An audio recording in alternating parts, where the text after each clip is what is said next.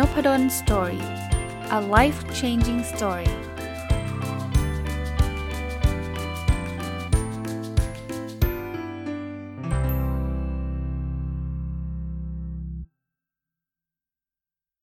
วัสดีครับ ยินดีต้อนรับเข้าสู่นพดล Story พอดแคสต์นะครับ วันนี้จะเอาหนังสือเล่มหนึ่งที่จริง ๆ อ่านจบมาสักระยะหนึ่งละ แล้วลืมมารีวิว เพราะว่ามันไปอยู่ในอีบุ๊กนะพอจริง ๆ พออ่านอีบุ๊กเนี่ย บางทีพอมันจบแล้วมันก็ มันมันไม่เห็นนะนะครับ ก็เลยข้ามไปนะครับ แต่ว่าเป็นหนังสือที่ผมชอบอีกเล่มหนึ่งเลยนะครับ หนังสือชื่อว่า Your Best Year Ever นะครับ คนเขียนคือคุณไมเคิลไฮเอตนะครับ ก็เป็นนักเขียนชื่อดังเนาะแล้วก็จะเรียกว่าเป็นหนังสือที่ผมคิดว่าน่าจะเป็นประโยชน์กับหลาย ๆ คนนะครับ ก็เช่นเคยนะครับ เวลาผมได้อ่านหนังสืออย่างอย่างอีบุ๊กเนี่ยเวลาผมอ่านผมก็จะไฮไลท์ ให้ข้อความหรือข้อคิดที่ผมคิดว่าจะเป็นประโยชน์นะมาเริ่มต้นกันเลยนะครับ อันแรกสุดเนี่ยเขาเขียนว่า progress starts only when you get clear on where you are right now แปลว่าเวลาคุณจะเริ่มต้นในการพัฒนาหรือเปลี่ยนแปลงตัวเองเนี่ยมันมันเริ่มต้นได้จากการดูก่อนว่าตอนนี้คุณอยู่ตรงไหนนะเพราะนั้นถ้าใครอยากที่จะ พัฒนาตัวเองไม่ว่าอยากจะรวยขึ้น อยากจะมีสุขภาพดีขึ้น อย่างแรกนะผมแนะนำนะครับ มาดูสเตตัสมาดูสถานะปัจจุบันของเรานะครับ เช่นถ้าจะพูดถึงการว่าเราจะรวยขึ้นนะ ตอนนี้ต้องรู้ก่อนว่า เรามีสถานะทางการเงินเป็นยังไง มีหนี้เท่าไหร่นะหรือไม่มีหนี้หรือมีเงินเท่าไหร่นะครับ เก็บข้อมูลเหล่านี้ให้หมด ไม่งั้นไม่งั้นเราจะเริ่มต้นได้ยาก หรืออสุขภาพเนอะอยากสุขภาพดีขึ้นอย่างแรกไปตรวจสุขภาพก่อน ว่าตอนนี้เรามีจุดอ่อนจุดแข็งยังไงนะครับ อันนั้นก็คืออันแรกที่ที่ผมชอบนะครับ แล้วก็เป็นสิ่งที่น่าจะเริ่มทำกันนะครับ คราวนี้ถัดไปนะครับ ผมคิดว่าน่าจะเป็นประโยชน์นะครับก็คืออมันมีคำพูดบอกว่า confidence happiness and life satisfaction are by products of personal growth นะแปลว่าอะไรนะครับ แปลว่า 3 สิ่งนี้เนาะก็คือ ความมั่นใจ ความสุข แล้วก็จะเรียกว่าความพึงพอใจในชีวิตนะมันเป็น by product of personal growth personal growth คือการที่เราพัฒนาตัวเองให้เติบโตขึ้น by product มันแปลว่า สิ่งที่อาจจะไม่ใช่ผลลัพธ์ที่เราต้องการจริงๆอะ่ะแต่ว่ามันมันมันได้มาโดยทางอ้อมอะแบบนั้นก็ได้นะครับ จริงๆ เวลาเราพัฒนาตัวเราเองเนี่ยแน่นอนตัวเราเก่งขึ้นดีขึ้นเนี่ยสิ่งที่สุดท้ายเราจะได้มาคือ 3 อันนี้นะครับ ก็คือ เรื่องของความมั่นใจในตัวเองนะพอเราสมมุติว่าผมยกตัวอย่างเรื่องเรื่องเรื่องสุขภาพก็แล้วกันนะครับ เราสุขภาพดีขึ้นเนี่ยเราก็เห็นหุ่นเราเห็นเห็นเห็นหน้าตาเราเราก็รู้สึกสดชื่นสดใสใช่ไหมเราก็มั่นใจนะครับ เราก็มีความสุขแล้วเราก็พึงพอใจในชีวิตของเรานะครับ อันนี้อันนี้คือสิ่งที่จะเกิดขึ้นนะที่ผมก็ชอบนะครับแล้วก็โน้ตไว้นะครับอะถัดไปนะที่ผมโน้ตไว้นะครับเขาบอกว่า if our habits of thinking are beneficial we tend to experience positive results อะหยุดตรงนี้ก่อน เขาบอกว่า เริ่มจากความคิดก่อน นิสัยในการในการคิดสิ่งที่มันมีประโยชน์มีดีๆเป็นสิ่งที่ดีๆเนี่ยเราก็จะเริ่มได้รับสิ่งดีๆ กลับมา สิ่งดีๆ เหล่านั้นคืออะไร เขาก็บอกว่ามันก็มีเรื่อง success happiness personal satisfaction and even material success นะคราวนี้ สิ่งดีๆ เหล่านั้นก็คือความสุขเนาะเรื่องของความพึงพอใจในชีวิตส่วนตัวของเรา หรือแม้กระทั่งเป็นเรื่องของความสำเร็จทางด้านการเงิน material success คือสิ่งที่มันจับต้องได้นะในทางตรงกันข้ามเอางี้ผมผมไม่อ่านภาษาอังกฤษแล้วกันผมผมแปลมาเลยจะได้ไม่เสียเวลานะครับ ถ้าเราคิดแบบ counter productive ก็คือคิดแบบว่าโอ้ชีวิตฉันมันแย่ชีวิตฉันไม่ดีเนี่ยสิ่งที่เราเราก็จะได้รับสิ่งที่มันตรงข้ามเนาะ ก็คือความไม่ไม่พึงพอใจ ความทุกข์ หรือมันก็จะเป็นลักษณะของของอการรู้สึกหงุดหงิดรู้สึกอะไรแบบนั้นนะครับ อันนี้ก็ก็เป็นข้อคิดแล้วกันจริง ๆ ผมผมว่าส่วนตัวนะเเรื่อง mindset เรื่องความคิดเนี่ยเป็นเรื่องที่สำคัญนะครับ เพราะนั้นเนี่ยต้องระวังความคิดของเราให้ดีๆนะครับอะมาดูโน้ตอันถัดไปนะครับ ความคาดหวังเขาพูดถึงความคาดหวัง เขาบอกว่าความคาดหวังเนี่ยมันเป็นจุดเริ่มต้นที่สำคัญเลยนะถ้าเราเริ่มรู้สึกว่าไอ้สิ่งที่เราคิดเนี่ยมันมีความเป็นไปได้เนี่ยนะมันก็จะทำให้เรากล้าที่จะทำมันก็ทำให้เรากล้าที่จะเริ่มต้นนะครับ เพราะฉะนั้นเนี่ยโอกาสที่เราจะได้รับผลลัพธ์ที่เราคาดไว้ มันก็จะมีโอกาสมากขึ้น ผมไม่ได้บอกว่าเราหวังอะไรเราจะสมหวังทุกอย่างเนาะแต่แต่ความหวังเรานี่แหละ มันคือตัวเริ่มต้นสิ่งหนึ่งเลย สมมุติว่าถ้าผมไม่มีหวังนะ ผมบอกว่าเฮ้ยผมจัดพอดแคสต์ไม่มีคนฟังหรอก ผมก็คงไม่จัดถูกไหมมันก็จะไม่เกิด outcome มันก็จะไม่เกิด action ก่อนนะพอไม่เกิด action ปุ๊บ outcome มันก็ไม่มีคนฟังอยู่แล้วแหละเพราะว่าผมไม่จัดไงแต่ถ้าเกิดผมรู้สึกว่าเออ ถ้าผมจะจัดพอดแคสต์มันก็น่าจะมีคนฟังบ้างแหละ มันน่าจะมีคนได้ประโยชน์บ้างแหละนะ มันก็จะจะทำให้ความคิดผมเปลี่ยนแล้วผมก็เริ่มต้นจัดนะพอผมเริ่มต้นจัดแล้วมันก็อาจจะไม่มีคนฟังก็ได้นะ แต่ว่าโอกาสที่มันมีคนฟังยังไงมันก็มันก็มีมากขึ้นนะครับ อันนี้ก็เป็นข้อคิดนะครับ จริง ๆ หนังสือเล่มนี้เนี่ยสอนตอนเริ่มต้นเนี่ยสอนวิธีการการคิดของเราทั้งสิ้นเลยนะอีกอันนึงนะครับที่มันเป็นอุปสรรคนะครับ ก็บอกว่าอุปสรรคที่สำคัญที่ทำให้เรา หยุดยั้งทำให้เราไม่สำเร็จเนี่ยไม่ใช่อุปสรรคภายนอกนะแต่เป็นเรื่องอุปสรรคภายใน เป็นเรื่องความคิดคล้าย ๆ กับเมื่อกี้ครับ แต่ตรงกันข้ามคือ ความสงสัยว่าเราจะทำได้ไหม ผมเชื่อว่าคนฟังพอดแคสต์ผมหลาย ๆ คนเนี่ยก็อยากจะทำอะไรดีๆ หลาย ๆ อย่างเนาะยิ่งกับตอนนี้ใกล้ ๆ ปีใหม่ก็จะมีการตั้ง New Year Resolution ตั้งอะไรเต็มไปหมดเนี่ยแต่ว่าสุดท้ายเนี่ยหลายคนไม่ได้เริ่มทำอะ่ะเพราะว่ามีความลังเลสงสัยว่าเอ๊ะ คนอย่างฉันจะทำแบบนั้นได้ไหม คนอย่างอย่างฉันจะทำแบบนี้ได้ไหม ซึ่งอันนี้ก็เป็นสิ่งที่น่าเสียดายนะครับคราวนี้ในหนังสือยังเขียนมุมนี้อีกครับเขาบอกว่าความแตกต่างระหว่างเป้าหมายที่เราทำแล้วมันไม่สำเร็จนะครับ กับเป้าหมายที่เราทำแล้วสำเร็จเนี่ยมันก็อยู่ที่ความเชื่อว่าเราจะทำสำเร็จ ผมจริงๆ มันก็เป็น message คล้ายๆ เมื่อกี้นะครับ แต่ผมขอ relate อันนี้ผม relate ไปที่ OKR แล้วกันเนาะเวลาผมไปบรรยายเรื่อง OKR ให้กับองค์กรต่างๆเนี่ยผมก็บอกว่ามันจะมีคนอยู่ 2 กลุ่ม คือคนที่เขาเรียกว่า believer กับ non believer เนาะ believer คือคนที่ฉันเชื่อว่าไอ้สิ่งที่ฉันทำเนี่ยมันน่าจะเป็นประโยชน์แล้วมันน่าจะทำได้นะกับ non believer คือคนที่แบบว่าฉันทำไม่ได้หรอกไม่มีทางหรอกไร้สาระนะซึ่งผมก็ไม่ได้ว่าทั้ง 2 กลุ่มนะเพราะทุกคนมีสิทธิ์ที่จะเชื่อในสิ่งที่ตัวเองคิด แต่ว่าคนที่คิดว่าจะทำได้มักจะผมขีดเส้นใต้เขาว่ามักจะทำได้ หรือถึงจะทำไม่ได้ก็ใกล้เคียง แต่คนที่ไม่เชื่อแล้วก็ไม่ได้สนใจ แน่นอนเขาไม่เชื่อนี่ครับ เพราะฉะนั้นเนี่ยเขาก็ไม่ทำหรือถ้าทำก็ทำไปอย่างนั้นน่ะนะมันก็มักจะอีกเหมือนกันนะ ไปไม่ถึงเป้า หรือถึงก็เป็นเป้าที่มันง่าย ๆ ไม่ได้มีความหมายใดๆ เพราะฉะนั้นเนี่ย เขาจึงบอกในหนังสือเล่มนี้แต่หนังสือเล่มนี้ไม่ได้พูดถึงเรื่อง OKR นะครับหนังสือเล่มนี้ก็ถึงพูดถึงเรื่องของ personal goal ว่า มันก็ขึ้นอยู่กับความเชื่อนั่นแหละว่า จะทำได้หรือทำไม่ได้นะครับนะนั้นผมผมสรุปคือคือหลายอันที่ผมขีดเส้นใต้ไว้ก็จะเป็นเรื่องของความเชื่อว่าเราจะสำเร็จหรือไม่สำเร็จเนี่ยเริ่มต้นจากความเชื่อก่อนนะ แต่แต่เน้นอีกรอบหนึ่งไม่ใช่ว่าแค่เชื่ออย่างเดียวแล้วไม่ทำนะ แต่ปกติเวลาคนเชื่อว่าจะสำเร็จเนี่ยเขามักจะทำไงนะแต่ไม่ได้บอกอีกเหมือนกันว่าทำแล้วต้องสำเร็จ 100%เพราะถ้าเกิดเชื่อแล้วทำแล้วสำเร็จ 100%มันทุกคนก็สำเร็จมาแล้ว แต่ว่ามันมีโอกาสที่จะสำเร็จมากขึ้นละกันนะครับอะคราวนี้มาถึงเรื่องทรัพยากรมั่งนะบางคนบอกว่า แต่ผมจนนะ ผมไม่มีเงินนะ หนังสือเล่มนี้บอกว่าไอ้พวกเรื่องทรัพยากรเรื่องเงินเรื่องอะไรต่างๆเนี่ยมันใชใช่ครับมันมีส่วน แต่ว่ามันไม่ใช่ส่วนสำคัญเลยนะครับ ในการที่เราจะไปบรรลุเป้าหมาย เพราะถ้าเกิดทุกคนจะต้องรวยก่อนถึงจะรวยได้เนี่ยมันจะย้อนแย้งทันทีเลยจริงไหมเราจะไม่เคยเห็นคนที่จนแล้วขึ้นมารวยได้เลย ถ้ามันเป็นแบบนั้น มองในมุมนี้ครับ บางคนก็บอกว่าอาจารย์ก็พูดได้สิ พอคนมันไม่ได้จนนี่ ผมเข้าใจครับคือเงินน่ะมันมีส่วน แต่ถ้าเราบอกว่าต้องมีเงินก่อนเราถึงจะรวยเนี่ย มันแปลว่าเราเราจะมีจุดฟูลสต็อปไว้ตรงนั้นแหละเพราะว่าเราไม่มีเงินไงเพราะฉะนั้นเราไม่มีทางรวยแล้ว มันคือมันคือจบตรงนั้นไงเพราะฉะนั้นเนี่ยอย่าเอาเรื่องทรัพยากรเรื่องเงินเรื่องอะไรมาเป็นตัวตั้ง แล้วเป็นอุปสรรคขวางตัวเราเองนะครับเออจริง ๆ สิ่งที่หนังสือเล่มนี้ก็พูดนะ และตัวผมก็เชื่อเนี่ย มันคือตัวเรามากกว่า เรื่องทรัพยากรนะเรามีเคสเยอะแยะมากมาย ถึงแม้ว่ามันไม่ใช่เคสทุกคนนะ แต่ก็มีเคสเยอะแยะมากมายที่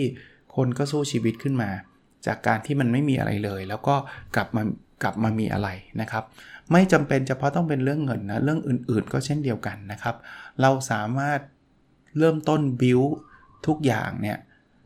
จาก จุดจากเลขศูนย์น่ะหรือบางคนเนี่ยบิวทุกอย่างจากเลขติดลบด้วยซ้ำนะครับนั้นผมก็เป็นกำลังใจให้สำหรับคนที่ฟังพอดแคสต์อยู่ แล้วรู้สึกว่าตอนนี้เราติดลบอยู่ ตอนนี้เราอยู่ที่ศูนย์เลยนะครับดังนั้นเนี่ยเอาตัวเราเป็นเป็นจุดเริ่มนะครับ ตัวเราเป็นแอสเซทที่ยอดเยี่ยมที่สุดนะครับ แล้วทำไปเรื่อยๆนะครับ ถ้า เราอย่างนี้ครับหนังสือเล่มนี้เขียนตรงนี้ไม่น่าสนใจเขาบอกว่า ถ้าคุณคิดว่าคุณมีทุกอย่างแล้วอะในการจะทำให้โกนั้นสำเร็จนะ งั้นแปลว่าโกนั้นมันไม่ท้าทายแล้วล่ะ นึกออกไหม สมมุติว่าคุณคุณก็มีบ้านมีรถมีอะไรทุกอย่าง แล้วคุณก็มาตั้งเป้าบอกว่าอยากมีบ้านมีรถอย่างเงี้ย มันมันก็ไม่ใช่โกที่ท้าทาย มันก็ไม่ใช่เป้าหมายที่ท้าทายเนาะ ก็เป็นอีกมุมมองหนึ่งที่ผมคิดว่าน่าจะเป็นประโยชน์นะครับ อ่าคราวนี้มาดูอันที่ผมชอบต่อนะครับ อ่าเขาเริ่มต้นแบบนี้ครับ เป็นเรื่องของ resource เหมือนกัน เขาบอกอ่า Mister King เนี่ย ซึ่งซึ่งได้รับรางวัล 1964 โนโนเบลนะครับ เขาก็บอกว่า there's no deficit in human resources the deficit is in human will คือมันไม่มีหรอกคนไม่ไม่ไม่ไม่ไม่เก่งไม่พอ จริงสิ่งที่เราขาดไปก็คือความตั้งใจต่างหากละ่ะ ผมก็เชื่อนะบางทีคนนะ่ะ มีศักยภาพนะหลาย ๆ คนเลยนะครับ มีศักยภาพที่จะบรรลุเป้าหมาย แต่ว่าเราขาดความตั้งใจขาด determination ขาดความมุ่งมั่นแล้วกันอ่าใช้ใช้คำว่าแบบนั้นนะครับอ่าคราวนี้ในหนังสือเล่มนี้เนี่ยเขาจะมี action plan ต่างๆ ผมขออนุญาตเล่าให้ฟังเป็นทีละเรื่องเนาะว่าเขา action plan แต่ละเรื่องที่จะทำให้เป็น your best year ever เนี่ยมันมีอะไรบ้าง เรื่องที่1เนี่ยเขาบอกว่าเราต้องเชื่อ believe the possibility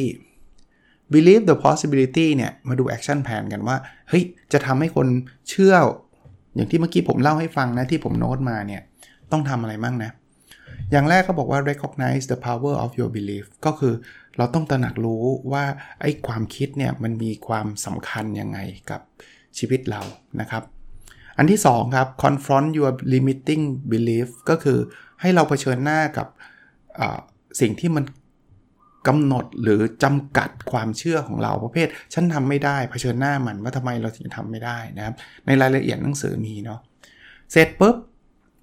อันแรกเชื่อว่าความเชื่อเนี่ยสำคัญเนาะ อันที่ 2 คืออะไรที่เราไม่เชื่อว่าเราทำไม่ได้ลองสำรวจดู อันที่3เขาเรียก upgrade your belief ก็คือปรับความเชื่อเรานั่นเอง upgrade คือทำให้มันดีขึ้นนะครับ มั่นใจในตัวเองมากขึ้น ซึ่งในหนังสือเขาจะมีวิธีเยอะแยะนะครับ ต้องต้องลองไปอ่านเองนะครับนะอันนั้นก็คือ step อันแรกนะครับ คราวนี้มาดูอันถัดไปนะครับนะใน part ที่ที่เป็น step ที่ 2 เนี่ยเขาเรียกว่า part นี้นะจะเป็นเรื่อง complete the past ก็คือเติมเต็มสิ่งที่มันเป็นจุดโหว่ในอดีตนะครับ มาดูกันนะครับว่าเวลาเราพูดถึง การเติมเต็มสิ่งที่มันผ่านมาในอดีตเนี่ยเขามี action plan ยังไง อันแรกเขาบอกว่า conduct an after action review คือเราทำอะไรไปแล้วกลับมารีวิวนะครับ after action หลังจากทำไปแล้วนะครับ ว่าทำไปแล้วเป็นยังไง มันมีปัญหามันมีอะไรแล้วเราได้เรียนรู้อะไรแค่ไหนนะครับ เพราะนั้นเนี่ยกลับไปถามตัวเองนะครับรีวิวตัวเองนะ อันที่ 3 ก็คือ find the opportunity hidden in regret อันที่ 2 นะ ก็คือให้เราไปหาโอกาสที่มันซ่อนอยู่ในความผิดหวัง บางทีเราอาจจะทำธุรกิจมาแล้วล้มเหลว มันมีโอกาสอะไรหรือว่ามันมีอะไรที่เรามองข้ามไปมองไม่เห็นนะครับ อันที่ 3 ครับ try attitude exercise นะครับโทษทีครับ gratitude exercise gratitude คือการขอบคุณนะครับ คือทุกอย่างมันผ่านไปแล้วอะครับ เพราะฉะนั้นเนี่ย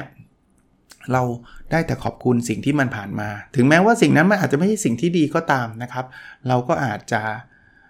สามารถขอบคุณได้ เพราะว่ามันสอนอะไรเรานะอันนั้นก็คือสิ่งที่เป็น step ที่2นะครับนะ step ที่3นะครับเป็นเรื่องของ define your future นะลองมาดูสิเอ้ยโทโทษทีครับ design your future คือการออกแบบอนาคตนะการออกแบบอนาคต มาดูกันว่าไอ้เรื่องของอการออกแบบอนาคตเนี่ยมันมีอะไรบ้างสำหรับเรื่องนี้เนี่ยเขาสอนการตั้งโกครับแต่โกเนี่ยจะไม่ใช่แค่สมาร์ทแบบปกตินะเขาเขาเปลี่ยนโกนิดหนึ่งเขาเรียกว่า specific อันนี้เรารู้อยู่แล้วเนาะก็คือเฉพาะเจาะจง measurable นะครับ คือสามารถวัดได้นะครับ actionable นะแปลว่าสามารถทำได้ risky แปลว่าต้องกล้าเสี่ยงนะครับ time key นะครับ เดี๋ยวผมอธิบายในทีละอันนะครับ แล้วก็ exciting แล้วก็ relevant นะก็กลายเป็น smarter ใช่ไหม S ก็คือ specific M คือ measurable A คือ actionable นะครับ R คือ risky T คือ time key E คือ exciting แล้วก็ R คือ relevant อะคราวนี้มาเจาะทีละอันนะครับนะ specific เนี่ยผมคิดว่าทุกคนคงรู้อยู่แล้วละมันคืออความเฉพาะเจาะจงนะครับ มันก็ต้องต้องชัดนะครับ ต้องชัดเฉพาะเจาะจงนะ ถัดไปก็ measurable อันนี้ผมคิดว่าทุกคนก็คงรู้จักอยู่แล้ว เพราะว่ามันคือการวัดได้นะครับถ้าฟังนพดลสตอรี่มาตลอดเนี่ยเราก็คงได้ยินคำว่า measurable มาตลอดเนะวัดได้จับต้องได้ actionable เนี่ยผมคิดว่าก็ต้องทำได้อะนะไม่ไม่ใช่ว่า ตั้งไว้เฉยๆแล้วไม่ทำต้อง action ได้ต้อง take action ได้ บางอย่างไปตั้ง goal แล้วมันไม่ได้อยู่ในมือเราไม่ได้อยู่ใน control เรา มันก็ไม่รู้จะเป็น goal ของเราได้ยังไงนะครับนะ S M A นะครับ R นะครับ R เมื่อกี้ที่เราพูดบอกว่า risky ก็คือต้องกล้าตั้งอะไรที่มันยากๆหน่อย ไม่ใช่ว่าตั้งในสิ่งที่เราได้อยู่แล้วนะครับนะ T เนี่ยเขาใช้คำว่า time key อะ time key เนี่ยผมจะอธิบายให้ฟัง คือจริงๆ มันไม่มันคล้ายๆ มีกำหนดเวลานะครับ มันก็คือการมี deadline มีสตาร์ทชัดเจนนะครับบางที target มันมีหลายรูปแบบต้องบอกแบบนี้นะครับ target เนี่ยบางทีมันเป็นลักษณะของ habit frequency นะครับ เช่นการจะวิ่งทุกวันวันละ 30 นาทีอ่าอย่างนี้ก็ได้นะครับนะแล้วก็มีการทำ time trigger เช่น หลังจากทานอาหาร เช้าแล้วจะออกไปออกกำลังกายนะครับ อีกอันนึงที่เขาแนะนำคือ strict target ก็คือทำติดต่อกันเป็นระยะเวลา 5 วัน 10 วันนะ เพราะฉะนั้นเนี่ย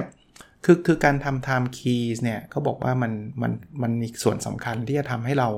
ทำสำเร็จนะอย่างแรกนะก็คืออถ้าเรามี goal แบบประเภทที่แบบเขาเรียกว่า achievement goal อะเอางี้ผมผมเล่าให้ฟังแบบนี้แล้วกันนะครับ ท่านจะได้เห็นภาพ goal มันมี 2 แบบ g o แบบ achievement goal ถ้าสมมุติว่าผมจะตั้ง g o การวิ่งอย่างยกตัวอย่างใน OKR ผมเนี่ย ผมบอกว่าวิ่งปีละ 1,200 กิโลเมตรนะอย่างนี้คือ time key ผมจะต้องระบุออกมาเป็น deadline เลยว่า เฮ้ย เพราะฉะนั้นเนี่ยผมจะมี deadline ภายใน 1 ปีนะ31 ธันวาคม 2563 ผมจะวิ่งทั้งปีให้ได้ 1,200 กิโลเมตร อย่างนี้เขาเรียกว่า achievement goal เพราะนั้น dead deadline จะช่วย เพราะมันมี deadline หรือจะทำ paper ตีพิมพ์ให้สำเร็จ3 paper ภายใน 31ธันวา2563 อย่างนี้คือเดทไลน์นะครับสำหรับ goal ประเภทที่ 2เขาเรียกว่า habit goal นะครับ habit goal habit goal เนี่ย มันคือจะทำทุกวันวันละ 5 นาที 10 นาที แทนที่ผมจะบอกวิ่งร้อยอ่าอ่า1,200 กิโลใช่ไหมผมอาจจะบอกว่าผมจะวิ่งทุกวันวันละ5 5กิโลอย่างเงี้ยถ้าอยากจะทำแบบนี้เนี่ยเขาบอกว่า ให้ทำ start date ก็คือเริ่มวันไหนนะสมมุติว่าเริ่มวันนี้เลยนะครับ เสร็จ habit frequency นะก็คือทำวันละกี่ครั้ง time ticker ทำตอนไหน 7 โมงถึง 8 โมงนะครับแล้ว strict target อย่างที่บอกทำทุกวันทำวันเว้นวันหรือทำทุกสัปดาห์ พวกนี้จะช่วยนะครับ เพราะฉะนั้นเราลองไปตั้งโกในลักษณะแบบนี้ดูก็น่าจะมีส่วนช่วยทำให้เราประสบความสำเร็จมากขึ้นนะครับนะ เอาละมาดูต่อนะครับ action มั่งมาดู action นะครับสำหรับ step ที่ 3 นะครับนะก็ set goal นะครับอ้อพูดถึง set goal ผมผมมีอีกเรื่องหนึ่งครับนะการตั้งเป้าหมายอย่างการตั้งเป้าหมายรายปีเนี่ยเขามีโน้ตบอกว่าไม่ใช่ตั้งไปงันๆนะคือบางคนเนี่ยตั้งขอให้ได้ตั้งอะนะครับเขาใช้คำนี้เลยครับเขาบอกว่า don't choose a new year resolution you don't enjoy doing คือคืออะไรที่คุณไม่ชอบอะคุณอย่าไปตั้ง เพราะว่าถ้าตั้งไปคุณก็ตั้งไปเท่านั้น ให้ตั้งในสิ่งที่คุณอยากได้มาก ๆ สิ่งที่คุณชอบทำอะนะอะกลับมาที่ action step ขออภัยด้วยนะครับ ที่เมื่อกี้เป็นนันพูดข้ามนะในสเต็ปนี้สเต็ปที่3เนี่ยนะครับที่เราคุยกันเมื่อกี้นะครับ คือการ design your future เนาะอะ action ทำอะไร ข้อที่ 1 ก็ set your goal smarter แบบที่เมื่อกี้ผมเล่าให้ฟังนะครับ set smarter goal อันเออเมื่อกี้ smarter เราไปถึงเอ่อ time key ใช่ไหมลืมอีกแล้วนะมี exciting ด้วยนะ มันต้องน่าตื่นเต้นแล้วก็ relevant นะครับ มันเกี่ยวข้องกับสิ่งที่เราสนใจนะครับ โอเค พอเซตเสร็จปุ๊บ design on the right mix of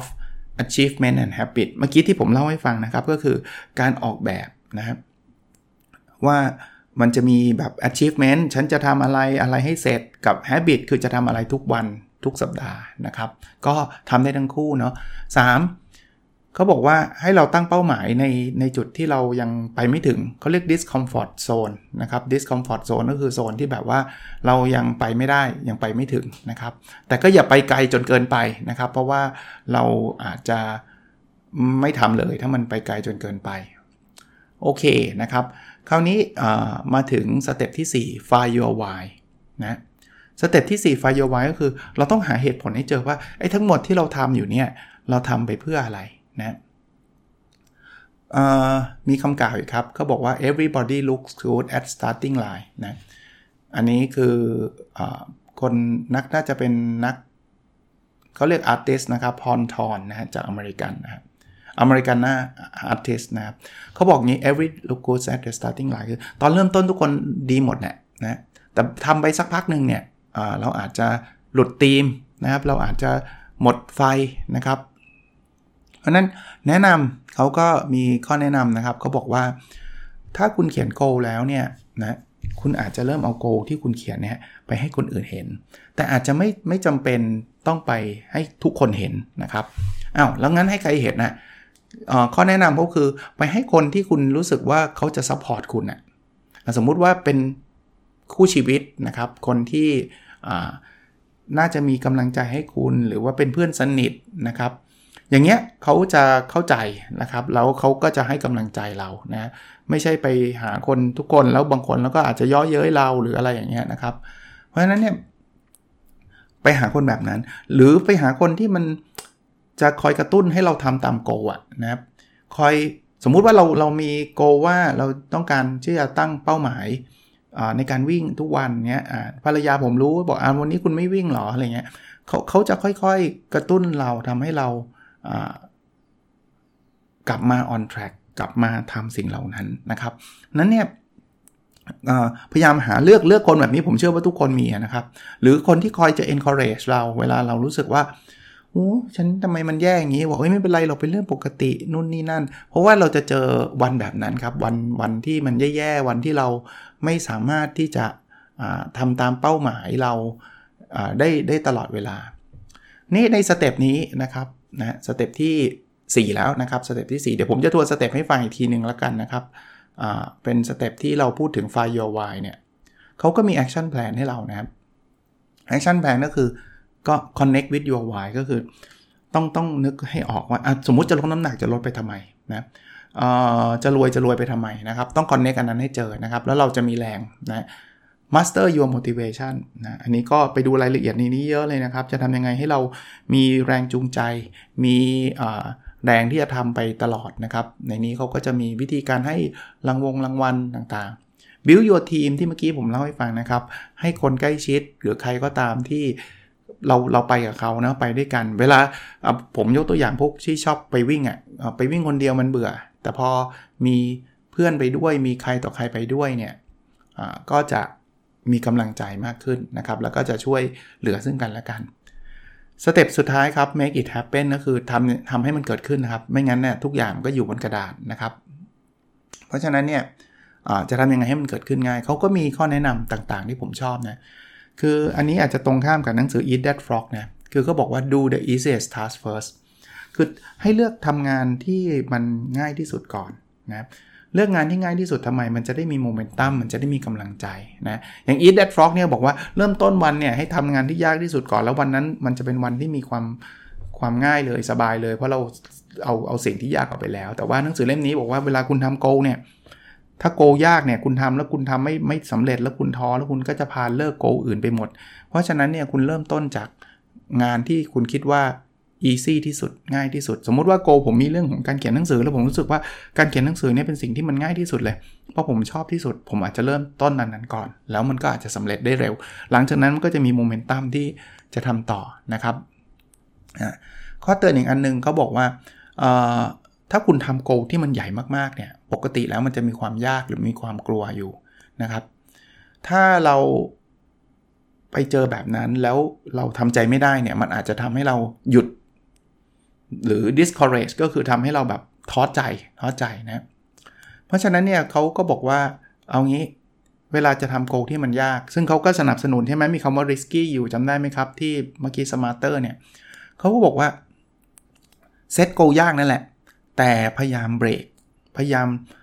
ย่อย goal ให้มันเป็น goal เล็กๆ ที่คุณสามารถทำได้ตอนนี้อสมมุติผม set goal ยากนะ ผมบอกว่าผมจะต้องตีพิมพ์ใน top journal เลย งานวิจัยผมต้องตีพิมพ์ใน top journal ซึ่งฟังดูแล้วมันยาก แต่พอมันยากเลยเดี๋ยวผมพานจะไม่ทำใช่ไหมผมก็เลยบอกว่าเอางี้วันนี้ผมอยากที่จะเขียนสัก 2 paragraph ก่อน อย่างนี้มันดูมันดูแบบยังอยู่ใน comfort zone ผมอะเขียน 2 paragraph มันไม่ได้ยากอะไรนะครับ เริ่มต้นแบบนี้แล้วเราจะมีโอกาสที่จะไปถึง goal เราได้ได้ง่ายขึ้นนะครับ ก็เป็นอันหนึ่งที่เขาแนะนำนะครับอ่าอีกอันนึงนะครับเขาบอกว่าเขาแนะนำนะเขานี่คือคนเขียนหนังสือนะครับไมเคิลเนี่ยเขาแนะนำบอกว่า ให้เราลองดู เวลาเราทำโกแล้วเนี่ยเริ่มต้นจาก rejoice นะครับ rejoice ก็คือดูซิว่าเราถึงตรงไหนแล้วนะครับ เราทำได้มากน้อยแค่ไหนละเสร็จปุ๊บ recommit นะครับ recommit ก็คือกลับมาเริ่มต้นทำใหม่นะครับ ถ้าถ้าในกรณีที่ยังไม่ถึงนะเสร็จแล้วก็ revise นะครับ revise บางทีบางโกมันอาจจะไม่ได้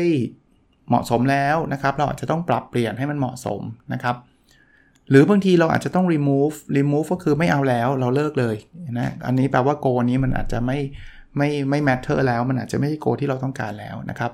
สุดท้ายคือ replace นะครับ ก็คือเอา goal ใหม่ใส่เข้ามานะครับ อันนี้ก็เป็นวิธีการอีกวิธีการหนึ่งในการกลับมา review goal ต่างๆ ที่เราได้ทำไว้นะอ่าคราวนี้ลองมาดู action plan ใน step สุดท้ายนะครับ step ของ make it make it happen เนี่ยนะ คือ ข้อที่1นนะเขาบอกว่า ให้เรา break down โกใหญ่ๆนะให้เป็นโกย่อยๆ ให้เป็นสเต็ปย่อยๆ เพราะเพราะว่าเราจะทำได้นะครับนะ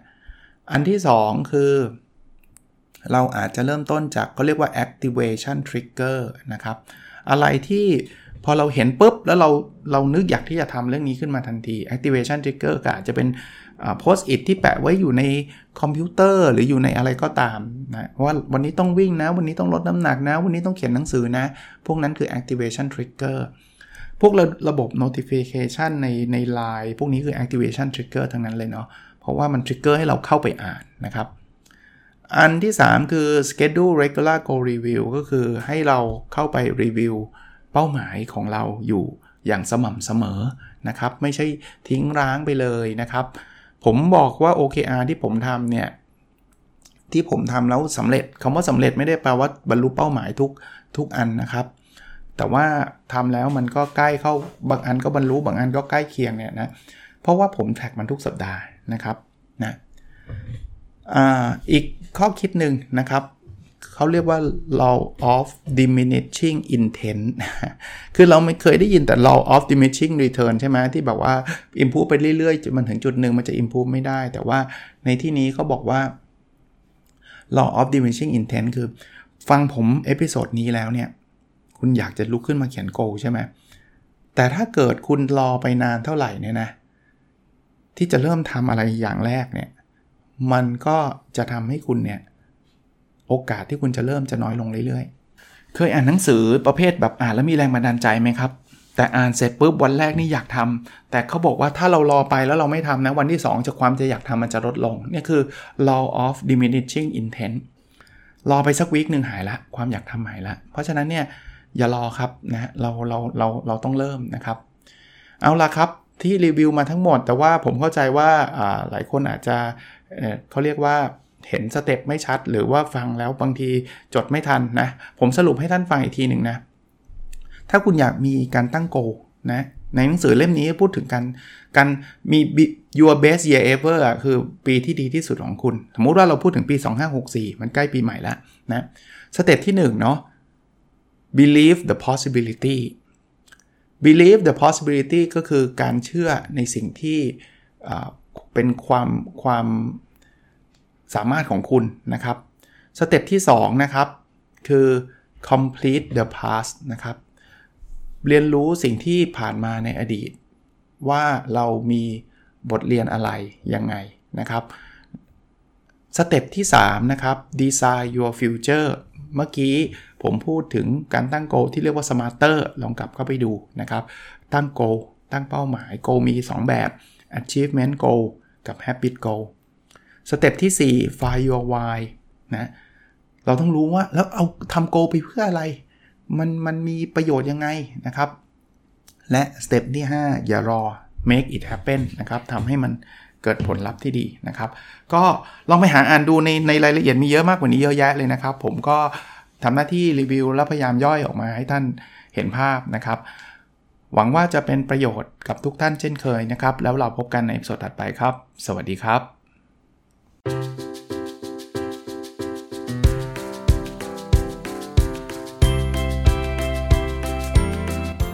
n o p a d o n Story a life changing story